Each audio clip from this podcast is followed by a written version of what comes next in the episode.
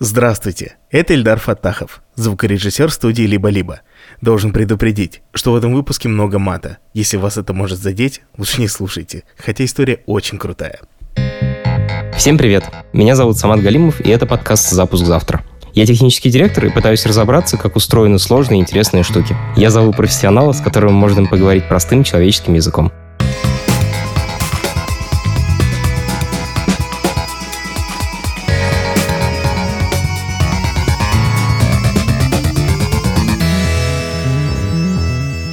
Подписывайтесь и слушайте нас везде, где вы слушаете подкаст. А еще наш подкаст теперь выходит на Ютубе, на канале «Либо-Либо».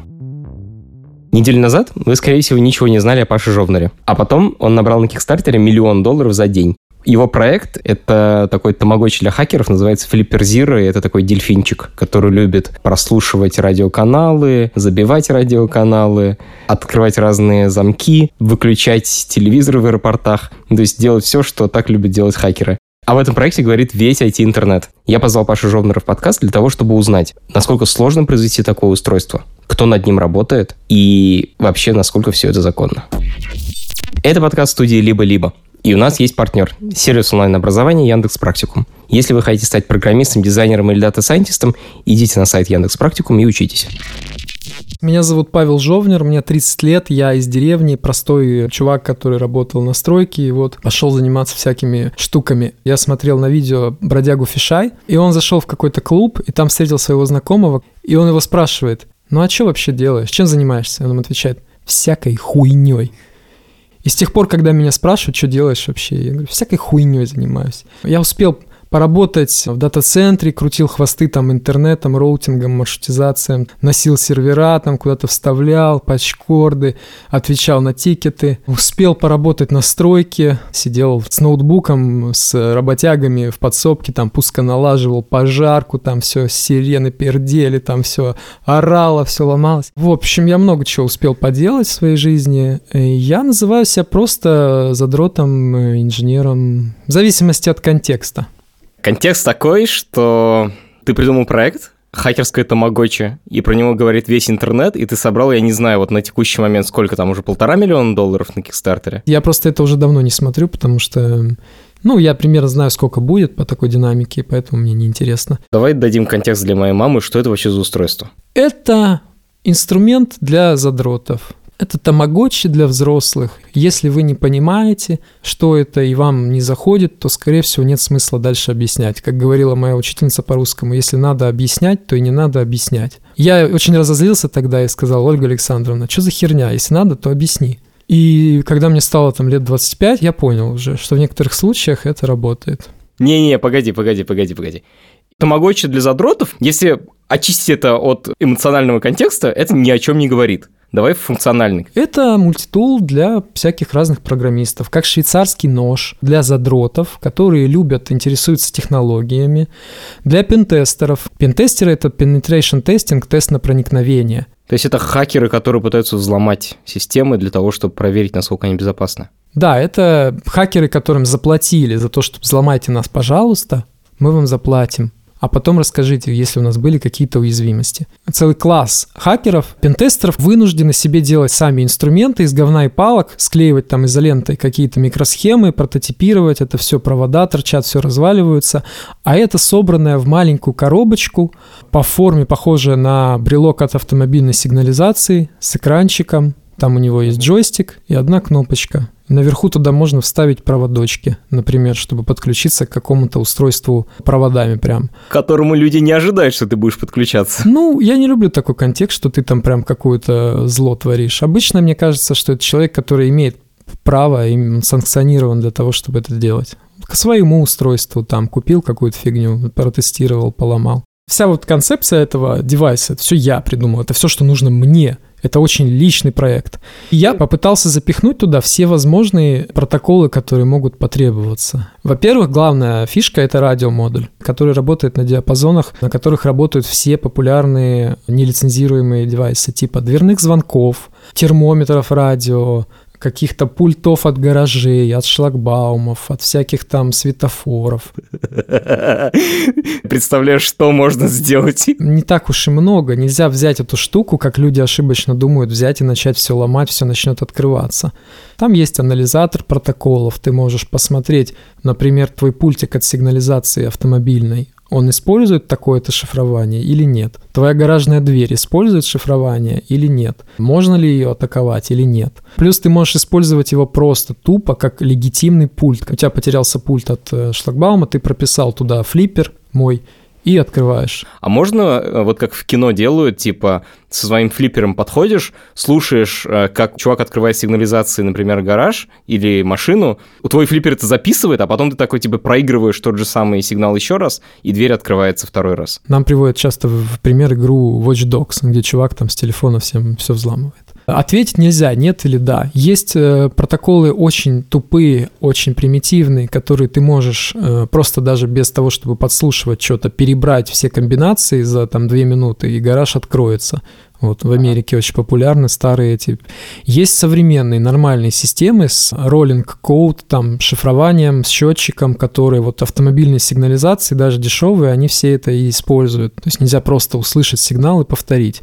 Но способы их атаковать тоже есть. Насколько этим сложно пользоваться? То есть вот, например, понять, твой пульт, он безопасный или нет? Просто, если ты обыватель купил нашу шарманку, и решил попробовать свой пульт, ты нажимаешь на кнопку на пульте, и он тебе выплевывает веселого дельфинчика, который говорит, сигнал перехвачен, и там иконка, замочек закрытый или замочек открытый, если так на пальцах. Это идея твоя или это реализовано уже сейчас? Ну, это есть, ПДУ-анализатор. Ну, замочек красивый не рисуем, но мы показываем, там протокол парсится. Много софтовой разработки, нужно добавить кучу парсеров, всех вендоров, там всех протоколов, но чуть-чуть уже парсим, да. Значит, радио, саб 1 ГГц. Да, это самая такая вау-фича для всех. Потом GPIO. Это General Purpose Input Output. Это просто дырочки, куда ты можешь вставить проводочки. То есть, чтобы подключиться, там, не знаю, к микроволновке, там, перепрошить роутер проводами. Ну, в общем, что угодно туда вставлять, свободного назначения, которое мы никак не используем сами. Дальше, там рядом с ними инфракрасный порт. Он умеет как передавать сигнал, так и принимать. То есть там есть захардкоженная база изначально пультов, там типа все телевизоры, всех марок, которые мы знаем, там выключить все телевизоры. И он будет перебирать все телевизоры, которые знают, чтобы посылать все эти сигналы. Или ты можешь взять свой пульт, направить в него, сохранить сигнал от пульта, который он не умеет. И кондиционер в офисе выключать, пока основной пульт у офис-менеджера, условно. А дальше iButton. Это контактные ключи от домофонов, такие таблетки железные. Не знаю, насколько они популярны в мире, но в СНГ вроде бы популярны. Обычно бывают такие мастер-ключи типа связки. Ты тоже можешь их и читать, и писать, да? Ну, я могу и читать, и писать, и эмулировать самим устройством. То есть ты подносишь сам флиппер, там есть контактная площадка такая, которую дизайн мы сами изобретали, очень долго искали, чтобы она одновременно была по форме и как считыватель, и как эмулятор. То есть ты саму эту фигню, самой тамагочи суешь к домофону, и он пикает, открывается. Но можешь переписать, можешь клонировать. А у тебя есть база ключей уже готовых? Ты спросил вот про мастер-ключи. Мастер-ключ — это ключ, который подходит для всех замков какого-то производителя или какого-то типа замков. Это тоже вопрос, который нельзя ответить тогда нет. Есть разные домофоны, есть разные системы, есть отечественные, русские, с особой модуляцией, там всякие цифрал, по-моему, там модуляция током, есть какие-то там популярные, ну, стандартные Dallas, которые вроде как во всем мире должны быть. И нельзя так ответить, типа, я смогу любой домофон, там, взломать, мастер-ключ перебрать. Не знаю, это зависит от конкретной ситуации, от конкретного вендора, от конкретного вообще девайса. И от того, кто это настраивал. Если он не удалил, там есть ключи с нулями, например, которые автоматически там прописываются, если ты чуть затупил. Если подрядчик хреново все настроил, там останутся мастер-ключи. Если он чуть-чуть подсуетился, то он не откроется сходу. Перебрать, сколько там в iButton, я не помню, 8 байт, это нереально. То есть ты ничего не откроешь. Но в некоторых случаях откроешь, а в некоторых нет. Что еще? AirFit 125 кГц. Это те бесконтактные карточки, которые вот такие толстые от офисов. Или круглые таблетки, такие бесконтактные от домофонов, синие, они там красные бывают, низкочастотные. это совсем тупые карты, которые не имеют никаких обычно, ну, есть разные, но обычно они не умеют средств аутентификации никакой, там просто... Там просто число, да? Да, просто айдишник, он даже иногда напечатан на самой карте прямо. То есть можно глазами ее подсмотреть и проникнуть. Вот я смогу его считать, да, и передать потом. Во-первых, считать, сохранив память. Ты сможешь его записать на дубликат. Такой дубликатор есть у любого деда, который в переходе метро, копировальщик ключей у него написано. И ты можешь плюс эмулировать самим флиппером, просто выбрать из меню, нажать эмулировать, просто поднести к считывателю, там 100 карточек сохранить, дом, офис, работа, подвал и выбирать нужную. Дальше это USB-стек, всякий пердолинг с USB. То есть, например, есть атаки вида Bad USB. Компьютер доверяет по умолчанию клавиатуре. То есть, если ты вставляешь в компьютер клавиатуру, ты обычно сразу можешь печатать. И если ты, допустим, в рабочий компьютер вставляешь клавиатуру, то если у тебя какая-то особо умная клавиатура, она может симулировать, как будто там на самом деле нажимаются кнопки. И, например, нажать кнопку «Пуск», потом написать «CMDXZ», открыть терминал, написать там кучу текста сразу за секунду, создать у тебя маленький вирус таким образом, сохранить как бинарный файл, там прогрузить тебе, и у тебя там на полсекунды что-то моргнет на компе, и ты не поймешь. Вот это называется Bad USB класс атак. Самые страшные атаки, я вообще просто не представляю, как от них защищаться, кроме того, чтобы носить свой ноутбук в чехле таком железном. Ну, если ты оставляешь свой ноутбук разблокированным, то тебе надо бояться не этих атак, а там просто, что тебе на рабочем столе там картинку с членом поставят коллеги. Я так делаю. Если кто-то оставляет свой компьютер незалоченным, я открываю, пишу его друзьям, я сосу хуи и закрываю. Нужно как-то обучать сотрудников. Этот чувак сидит, у него там клиент банка, он пошел куда-то гулять. Ну, будь добр, в следующий раз думай мозгами. Так, Bad USB. Bad USB на самом деле это целый стэк разных атак, потому что можно эмулировать не только клавиатуру, можно эмулировать сетевую карту, например, USB Ethernet, и тебе можно проинжектить там DNS и другие. То есть ты будешь заходить на сайт Яндекс.Ру, а он тебя будет редиректить, там, показывать тебе заглушку, которая прям локально на этом... Ну, это тоже зависит. Не все сайты, конечно, так откроются. Обычно для этого тоже бывают отдельные устройства, а у тебя, значит, это тоже встроено. Да, это часто отдельное устройство. То есть, условно, на конференции видишь открытый ноутбук, ничего там не пишешь, хуй никому не посылаешь, просто подключаешься на секунду, и все, у тебя этот компьютер уже в доступе. Да, плюс ты можешь выбрать разный пейлод. Ты заходишь в менюху, типа USB пейлоды, там, открыть, допустим, блокнот, написать «Привет», заменить картинку на рабочем столе. Открыть себе полный удаленный доступ, удаленный через интернет. Ты должен посмотреть, есть ли там на компьютере какие-то средства защиты от этого, потому что если ты... напишешь там какой-то вирус, а там антивирус, и он сработает. То есть это всегда тоже зависит. Но какие-то безобидные штуки, которые мы из коробки будем вставлять, типа открыть блокнот на Windows, открыть блокнот на Mac, потому что там комбинации клавиш различаются. И ты можешь сам написать, что тебе надо. Просто вот скрипт типа текстового файла условно написать, какие бы кнопки ты хотел, чтобы оно нажимало, загнать туда, и у тебя будет там сохраненный твой пейлод, свой собственный, для своих собственных добрых или злых дел. Это те функции, которые были из коробки изначально, с которыми мы шли предлагать это устройство людям. Но еще у нас были стретч-голы, так называемые гибкие цели. То есть мы написали, что если мы собираем $100 000, мы делаем разного цвета корпус, кроме белого. Если мы собираем $300 000, мы добавляем Bluetooth. Если $700 000, добавляем NFC. Но мы ожидали, что в первый день по прогнозам будет от 60 там, до 120 тысяч, исходя из наших оценок. Сумма собирается, потом через пару там, час еще 100 тысяч, потом 300 тысяч, потом через 26 часов $1 000 000. И мы даже все свои самые оптимистичные прогнозы в 10 раз это все побило. Мы все это делали на свои деньги внутри, у нас никаких инвестиций, ничего. И люди, к которым мы приходили просить денег, они говорили, да что-то фигня какая-то, нет рынка, непонятная хрень. И они, это же люди, звонят там, вау, класс, молодцы, супер. Тоже хочется сказать им, ну что вы теперь скажете? Мне звонят одноклассники, которые 20 лет со мной не общались, я вообще забыл их имена, и говорят, Паша, ты что, миллионер, все? Нет, конечно, это деньги, во-первых, начнут сниматься с карт только в конце августа, то есть весь сентябрь, там полсентября они будут пытаться списать эти деньги с ваших карт, с тех, кто забэкал. потому что даже сейчас эти деньги не списаны, это вообще ничего, это просто циферка на экране, которая потенциально спишется у людей в конце кампании, если она будет успешно завершена, что тоже под вопросом. Ну, потому что может случиться что угодно. Я вон там еду в маршрутке, доширак себе запариваю. Никаких миллионов нет еще.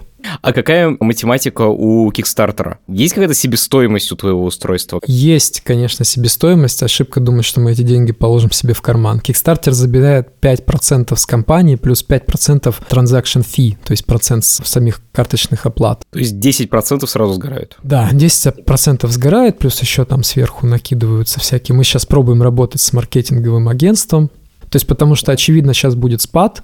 Первый день, второй, там все круто, но на середине кампании, которая будет длиться месяц, обязательно будет провал.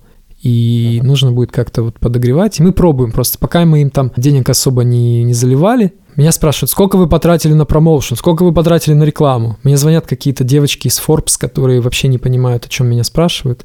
И я отвечаю так, ну, на рекламу мы потратили примерно за каждый пост на Хабре мне платили где-то 5-7 тысяч рублей. Хабр, такой сайт в интернете, где всякие задроты сидят. У них есть ППА, программа поощрения авторов. И если ты написал хорошую статью, тебе капают деньги за это. И вот все статьи, которые я про Flipper писал, мне за них платили. То есть на рекламу мы потратили 0 рублей, там, плюс заработали чуть-чуть. Ну, я постил, естественно, там, просто ходил, написал на Пикабу, как бы это не стыдно было. Ничего стыдного нет. Но я не гнушался ничем вообще, мне было все равно, где писать. Даже «Россия-24» еще на начальном этапе пришли, я говорю, пацаны, «Россия-24» это зашквар? Говорят, конечно, зашквар, там Киселев. Я говорю, ну если это успех продукта как-то чуть-чуть приближает наши шансы, то мне все равно. Я хоть на Первый канал пойду там и буду говорить. Если Путин скажет «Flipper Zero, заебись», я с удовольствием тоже. И Киселев будет хвалить. Это устройство рекламируется как хакерское. Я не люблю слово «хакер», мне нравится слово «задрот», потому что хакер в массовом сознании – это там какой-то чувак, который ворует у вас деньги из кармана. Но на самом деле хакер – это клевер-трик. Хак – клевер-трик. Вот написать маленькую программку, которая умещается там в какой-то килобайт, которая делает крутые штуки – это хак. Перепрошить роутер, который начинает работать как устройство там в 10 раз дороже – это хак. А спиздить у вас деньги с кредитной карты – это просто скам, это никакой не хак. Но я не использую здесь на русском слово «хакер», потому что, опять же, в сознании неправильная ассоциация. Хоть ты и говоришь, что типа тебе не нравится слово, но если почитать материал на английском языке, то там слово «хакинг». Им можно делать всякие разные штуки. Это вообще легально? Это хороший очень вопрос, который постоянно задается, особенно в СНГ-комьюнити. Типа, на сколько лет за это посадят и как вообще нужно расстрелять автора и закрыть тюрьму. Мы прорабатываем этот момент юридический. Устройство не подпадает под описание спецсредства, не является устройством сбора информации негласного, оно не записывает там звук, оно не позволяет тебе проникать в помещение, просто вот там отмычки классифицируются как спецсредство, там для всяких ключей есть такие вибрирующие электронные, это спецсредство. Наше устройство из коробки абсолютно легально. Я надеюсь, что мы сможем пройти по всем странам, по всем этим сертификациям, в том числе японскую, чтобы... Паш, я не могу просто, ни секунду, я не могу, меня распирает изнутри, потому что это твоя фраза из коробки, и я представляю, как на второй день после того, как вы его начнете шипить, появятся такие паки, типа там загружаешь, нажимаешь кнопку, все нахуй, никакой радио рядом нету. Ну, если ты купишь в магазине Wi-Fi карточку обычную, для того, чтобы подключаться к Wi-Fi, вставишь ее в ноутбук и скачаешь в интернете программу, она там начнет ломать Wi-Fi. Мы от этого же не запрещаем Wi-Fi. Ты можешь купить нож и там начать резать людей. Но опять же, ножи вполне легальны. И все такое. То есть ответственность вся лежит на пользователе, естественно. Я, честно сказать, не верю, что какой-то там инженер, который сможет что-то там напрограммировать внутри, у него будет мотивация, не знаю, ковырять. Паша, в этом-то и проблема. Ну, в смысле, подожди, прости, пожалуйста, ты как бы людям, которые в этом не разбираются, можешь как бы затереть про то, что, ну, я произвожу просто револьверы, а то, что им там убивают, это уже не моя ответственность. Я бы с этим согласился, но ты же понимаешь, что на следующий день после выпуска твоего устройства появятся киты, которые загружаешь на свой флиппер, и у тебя появляется совершенно деструктивный функционал, и он будет в руках у скрипткидисов. Есть даже такой термин, опять же, я для своей мамы поясню. Скрипткидисы – это дети, которые не понимают, как работают технологии, не писали код, который взламывает, но они скачали его из интернета и устраивают полный дестрой вокруг.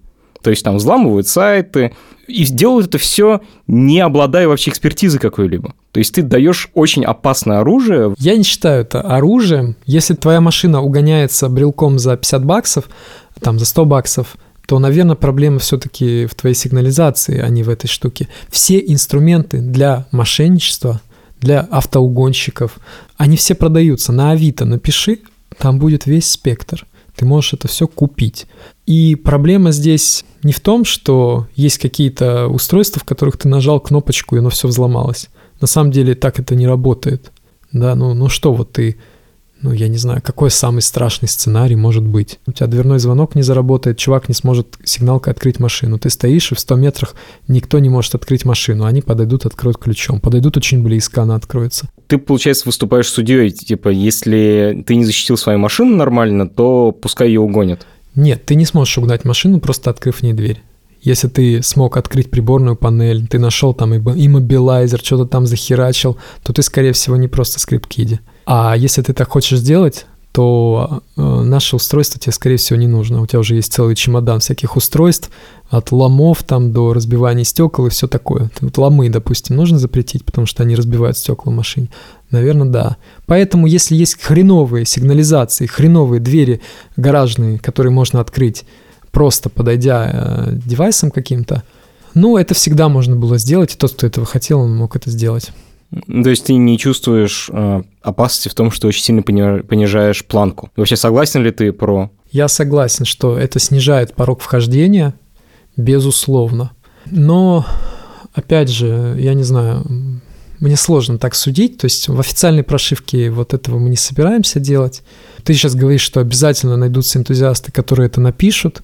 Должны тогда люди разобраться в этом, скомпилировать там эту прошивку, запрограммировать ее. И если это настолько мотивированные люди для того, чтобы делать зло какое-то, их не остановит там iOS-устройство, какое-то устройство с Авито или все остальное. Это как сказать, что квартиры стали грабить, потому что вот в магазине ломы какие-то качественные появились. Нет, наверное, другие причины для этого.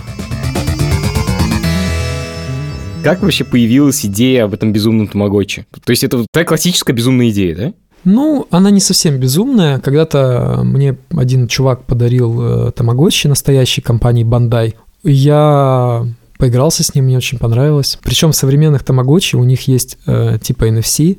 Ты можешь взять одного тамагочи, прислонить жопой к другому тамагочи, они пойдут друг к другу в гости, то есть с твоего экранчика чувак перебежит на другой экранчик, ты будешь там бегать. Господи. Да, я игрался с этим тамагочи, расковырял у него там эта антенна была. У меня есть на ютубе видео, которое собрало 1 миллион просмотров, называется «Тамагочи открывает домофон».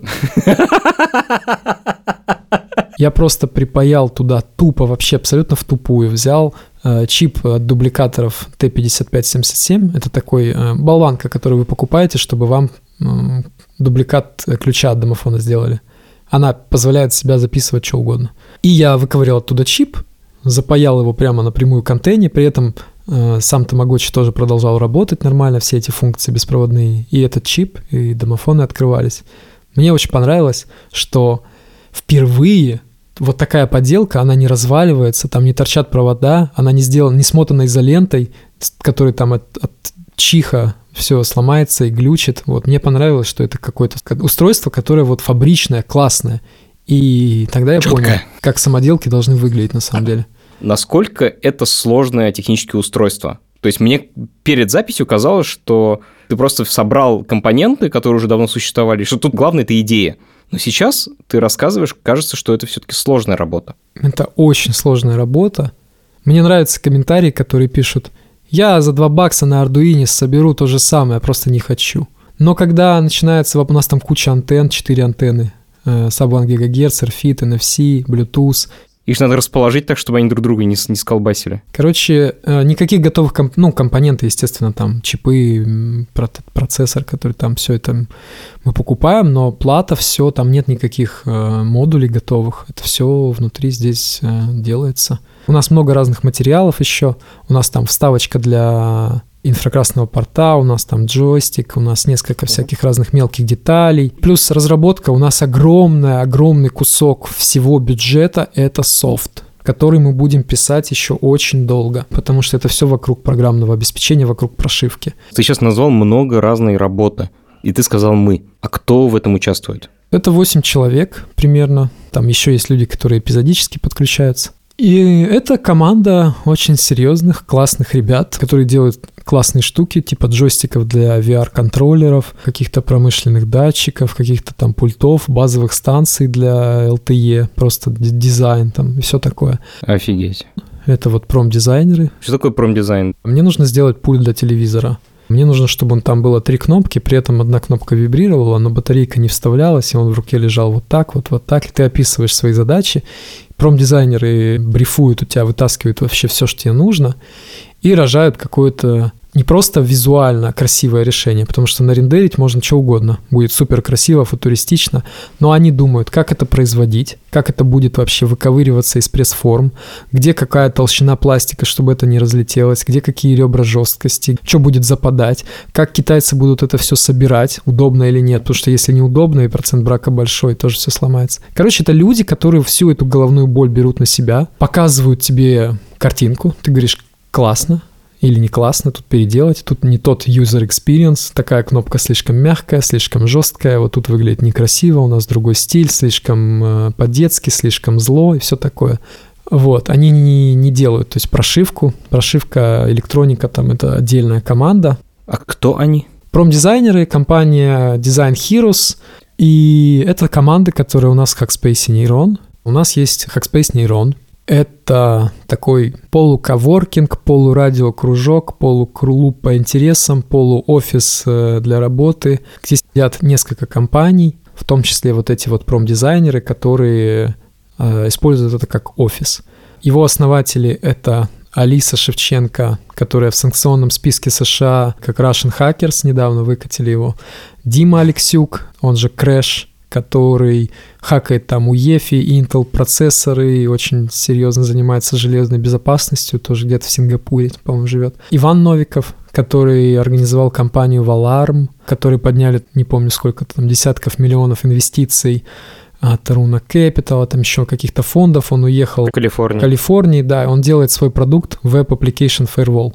Это такая штука, которая ставится перед веб-сайтом и ловит там всякие инъекции, всякие вредоносные штуки, которые хакеры просовывают. И в какой-то момент они все уехали, и остался как бы только я всю эту движуху, идею крутить. То есть, вернее, никого не осталось, а я туда просто пришел когда-то, когда приехал в Москву. Просто я жил у друга, у него было очень шумно дома, там была куча народу, и мне нужно было место, где просто можно было в тишине поработать. И он мне подсказал, типа, вали вот туда. Там есть какой-то Hackspace, я там когда-то был на каком-то докладе. И я пришел, просто познакомился с ними, стали мы общаться, стал я там инициативу какую-то проявлять, то все. Ну и в какой-то момент никого не осталось, кому это было нужно, и я стал это крутить. При этом я пишу, что я руковожу, но я никак не основатель, ничего.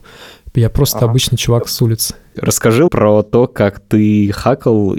Вот мы, например, у нас в Hackspace есть очень крутая система контроля доступа, то есть там дверь закрывается на карточку, но вместо карточки ты можешь использовать свой iPhone, открывать Apple Pay, банковскими картами можешь открывать картой «Тройка». То есть когда ты приходишь, говоришь, я хочу быть вашим членом Hackspace, сделайте мне пропуск, тебе говорят, иди к двери, подноси, что у тебя там есть. Ну, там несколько типов карт поддерживается. Этот ридер сам понимает, какая карта, прописывает тебя в базу. Нам не нужно выдавать карточки, забирать у тебя карточки. И это вот первый очень хороший продукт, которым я горжусь. Он существует в одном экземпляре. Я так это видел, я знал, что такое удобство, я придумал его для себя. Короче, потенциал у продукта есть, если вам нравится, воруйте с удовольствием, проконсультирую вас, ничего даже не попрошу забрать. Классика. Где ты всему этому научился? Ну, то есть вот технологиям, безопасности, вот этому всему. Да я ничему-то особо и не научился. Во всем нашем проекте, мне кажется, я самый тупой человек, потому что если взять каждого по отдельности, он свою сферу знает настолько хорошо, что без этих людей я никогда бы вообще ничего даже бы близко подобного не сделал. Что я умею в основном, это сети, передача данных, скуды. Системы управления доступом, да, скуд? Да. Linux и там какие-то немножко хардварю. В железе я полный профан, то есть я там гуглю онлайн-калькулятор, чтобы там законом обвести, чтобы посчитать, как у меня там какой проводок надо. То есть я из тех людей, которые вот есть два основных типа. Кто-то любит тачку крутить в гараже, растачивать ей там прямоток, поршни, а я предпочитаю гнать на тачке изо всех сил, чтобы приехать туда, куда мне нужно, с ветерком. То есть я учусь на практике. То есть мне нужно что-то, у меня есть какая-то безумная фантазия, и я ищу, как ее реализовать, сижу там, что-то читаю, при этом огромной части, не зная, мне пишут иногда рекрутеры всякие, вы топовый программист на гитхабе в России, на питоне. Я говорю, да, потому что у меня есть там один скриптик на 100 строчек, который я когда-то написал, который оказался всем нужен. Но я не программист, я не умею программировать. Охуенная история. Но если вы меня, допустим, пригласите там работать каким-то программистом, я просто скажу, извините, я не умею. Это будет правдой. Я чуть-чуть умею то, чуть-чуть умею все, что-то такое. Ну, я примерно представляю, там что-то я когда-то иногда пробую, но... Мне нравится больше физически реальный мир. Так. Есть штука, которая точно про реальный мир. Я помню, у тебя была статья про то, как ты знакомился с девушками в метро. Называется «Как я использую Airdrop вместо Тиндера». Там ничего тоже революционного. Я сам ничего там не изобрел. Я взял чужое исследование пацанов из Hexways, по-моему, называется. Там русские ребята тоже, которые вот в компаниях известных, которые занимаются безопасностью, они сделали ресерч, что, оказывается, Apple-овые девайсы постоянно кричат по Bluetooth хэшем от твоего телефона, телефонного номера. То есть они хэшируют SHA-256 твой номер телефона и кричат последними байтами. То есть теоретически можно узнать номер телефона человека с айфоном? Да, можно то есть узнать. Ты сидишь в метро, напротив себя сидит привлекательная девочка, у нее айфон, и ты собираешься подкатить шары.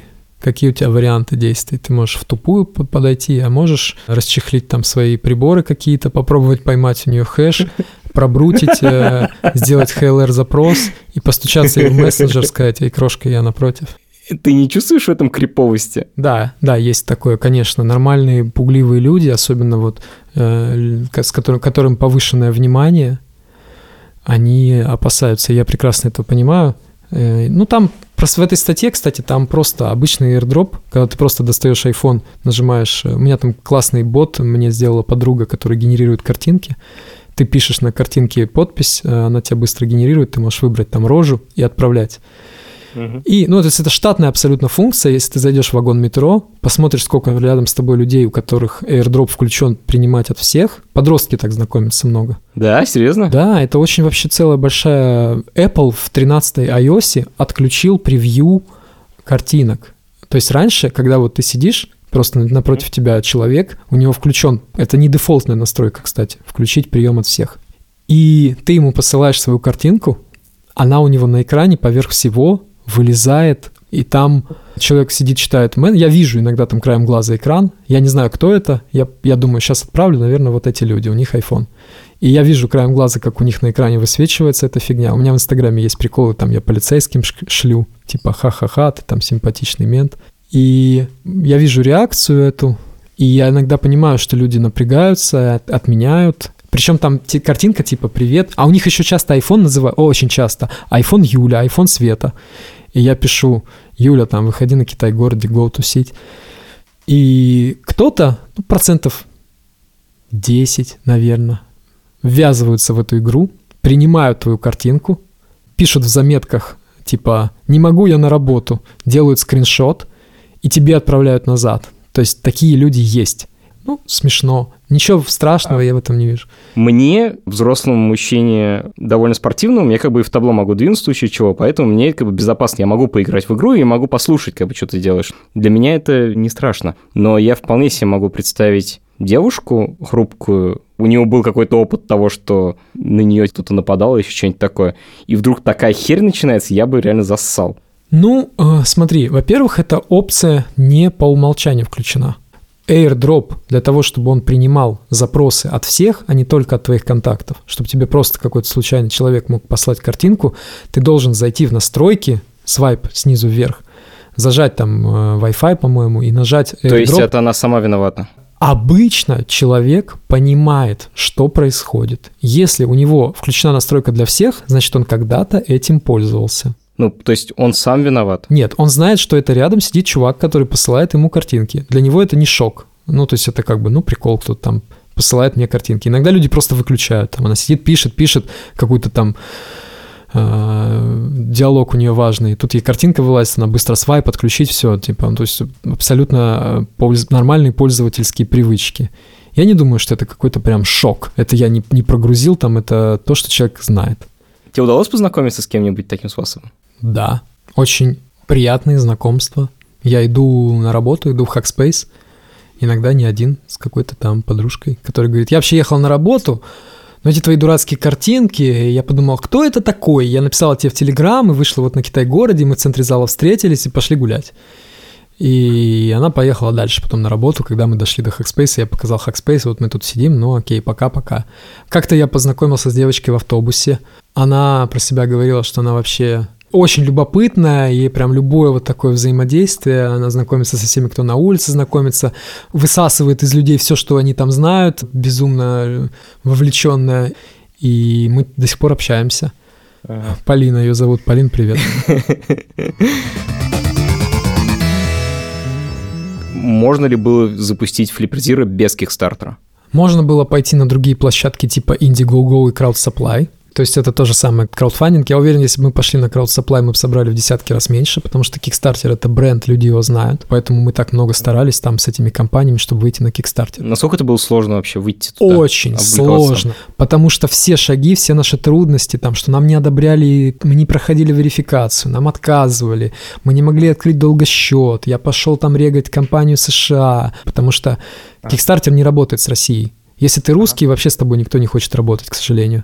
И мы очень много вообще, я лично много потратил сил на это, эмоционально было тяжело, когда там потом еще коронавирус чуть-чуть утихает, я думаю, отлично, начинает налоговая работать, потому что налоговая не работает в США, мы не можем получить там ЕИН свой, свои эти номера, зарегаться нормально. Тут начинается Black Lives Matter, все горит, все взрывается, я думаю, господи, когда мы самый удачный год выбрали для этого, самый лучший просто, у нас там грузы стоят на карантине, там все, короче, против нас.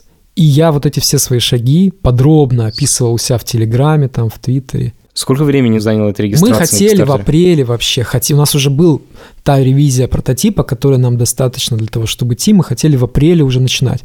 Потом в мае, потом в июне, и вот к июлю мы доснимали там все видео. И в июле, вот буквально последние дни перед Кикстартером, получили счет наконец-то. Нам выдали этот налоговый номер ИНН. Мы все получили, все готово. Идем на Кикстартер, отказ. Ваши документы не подходят, отказ. И мы так несколько дней пердолились с этим. Поддержка не отвечает. Kickstarter, он тебя вообще посрать.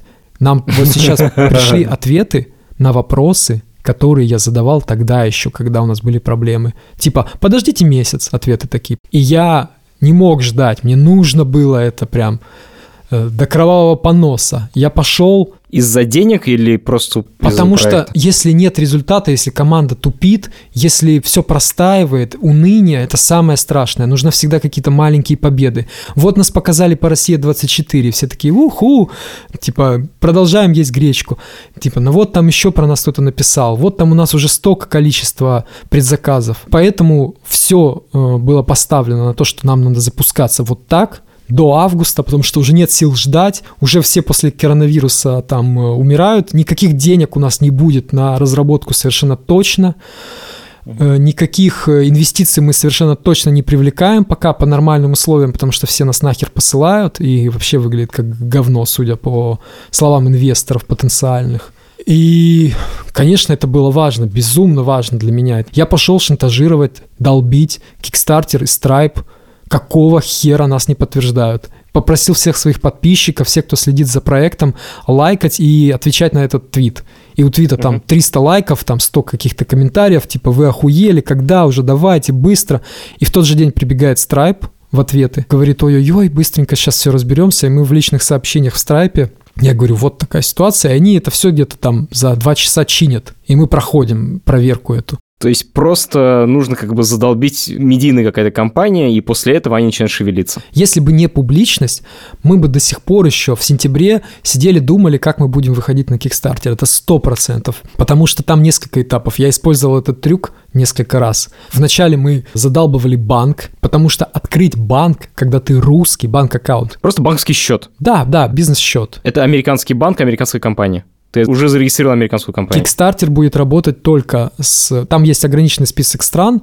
Там Япония, Гонконг, США, там Швеция. Ну, короче, небольшой список из 2 строчек стран, с которыми работает Kickstarter. У тебя обязательно должен быть счет в той валюте локальной, в которой у тебя компания. Подожди, а в чем проблема открыть банковский счет? Прости, пожалуйста, я никогда не открывал корпоративный американский банковский счет. В США, кстати, мало кто знает, я офигел. Можно зарегать компанию, вообще сидя дома, просто ничего не делая. Тебе даже не надо показывать паспорт.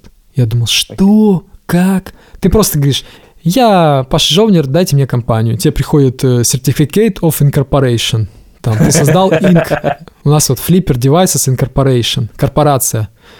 Ну, думаешь, класс. Компания сама по себе, что она может? Она может владеть, там, не знаю, какой-то интеллектуальной собственностью, торговой маркой, там, еще что-то, но деньгами оперировать не может по умолчанию из коробки. Для того, чтобы там начали ходить деньги, тебе нужен этот ИНН. Получают ИНН. Вот все люди, с которыми я там... Кстати, у Вани Новикова есть чат «Силикон правда». Там, где все всякие предприниматели, вот инвестиции, все, кто в этой теме варится, очень рекомендую. Нам там очень помогли советами просто, какой-то поддержкой. Такие же люди, которые в такой же ситуации. И они говорят, что они сидят, и ИНН это уже ждут 2 месяца. Потому что коронавирус, потому что налогу... А, там еще прикол, что ты отправляешь это все, внимание, по факсу. И ответ очень тебе мило. Там тоже по факсу. Я думал, в 2020 году ты что-то... Где ты нашел факс? Есть специальные сервисы, где ты арендуешь факс, и они тебе там PDF-ку, потом, когда тебе входящий факс приходит, тебе PDF-ку отправляют. Но мы факс этот не посылали, потому что если бы мы его послали, мы бы сидели, как они все сидят. Ты просто в Твиттере написал, да? Не, в Твиттере налоговую шантажировать вряд ли получится. Мы нашли другой путь. Оказывается, есть там, если есть резидент по договору, он может выписать ИНН. Если у него есть social security number, он может там, вы ему можете поручить, он пойдет там. Короче, все будет быстрее. И мы за 1 день сделали этот ИНН. То есть это тоже был такой хак? Ну, просто это обычно все вот эти компании, посредники, брокеры, которые тебе занимаются регистрацией. Они все говорят, форма SS4, отправляешь по факсу, сидишь, ждешь. А то, что я узнал об этом, мне рассказали в этом чате «Силикон правда», просто чувак сказал, а вот нам как-то юрист сделал вот так вот за 1 день. Показал пример этого договора, с которым они, поручительство этого. И я стал искать, как это было. Этот юрист мне не отвечал там. Ну, я ему, вернее, сложно было его достать.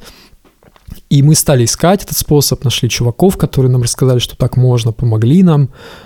Бесплатно. Очень много людей помогало бесплатно. Просто. То, что ты сейчас расскажешь, это такой чистый хакерская история про то, что типа есть то, как все привыкли делать, но вообще-то, если почитать документацию, оказывается, там еще вот сколько всего можно сделать. Ну да, это вся в этом как бы жизнь. Я привык, что то, что на фасаде, это не всегда правда. Вот я читаю в интернете там время работы, я понимаю, что это, скорее всего, неправда, там, я приду, будет закрыто. То есть надо всегда в суть как-то выковыривать, что там на самом деле. Паша, раз это такой сложный проект, и у вас еще не все готово в нем, насколько вообще велика вероятность, что у вас получится его реализовать успешно? Конечно, страх обостраться – это просто один из главных страхов, потому что на кону вся репутация. Если вдруг мы там возьмем деньги и сольемся, и что-то не получится, будет очередной коронавирус, все, заводы взорвутся, там китайцы начнут бастовать, потому что риск такой есть, когда у тебя там миллионы долларов, ты думаешь, ага, тут если кто-то чихнет, если какой-то твит напишет, если я сейчас споткнусь. Конечно, риски есть огромные. Но мы будем стараться изо всех сил, чтобы все... У нас очень сильная команда, я слушаю этих ребят, когда мы там на групповых звонках, когда там обсуждаются вещи, которые я очень отдаленно понимаю, но мне очень нравится подход, и мы уже проделали огромный путь. По части производства я не очень переживаю, я просто видел, какие штуки сложные делали эти ребята, которые работают с компаниями, в которыми вы, скорее всего, у вас есть дома, наверное, их устройство. Ты с этого нормально заработаешь, да? Я так понимаю, 20%, хотя бы 30% с прибыли с этого будет. 20% с прибыли – это налог, 10% заберет Kickstarter, 15% потом еще заберет с продаж маркетинговое агентство, sales fee, там по штатам налоги. Миллионов у меня нет и в ближайшее время не планируется. Паш, спасибо тебе большое. Это был офигенный разговор, мне очень понравилось. Спасибо тебе тоже. Это подкаст студии «Либо-Либо», и мы его сделали вместе с сервисом онлайн-образования «Яндекс.Практикум». Над подкастом работали редактор Юлия Яковлева и Андрей Борзенко, продюсер Павел Боровков, звукорежиссер Ильдар Фаттахов. За джингл спасибо Алексею Зеленскому.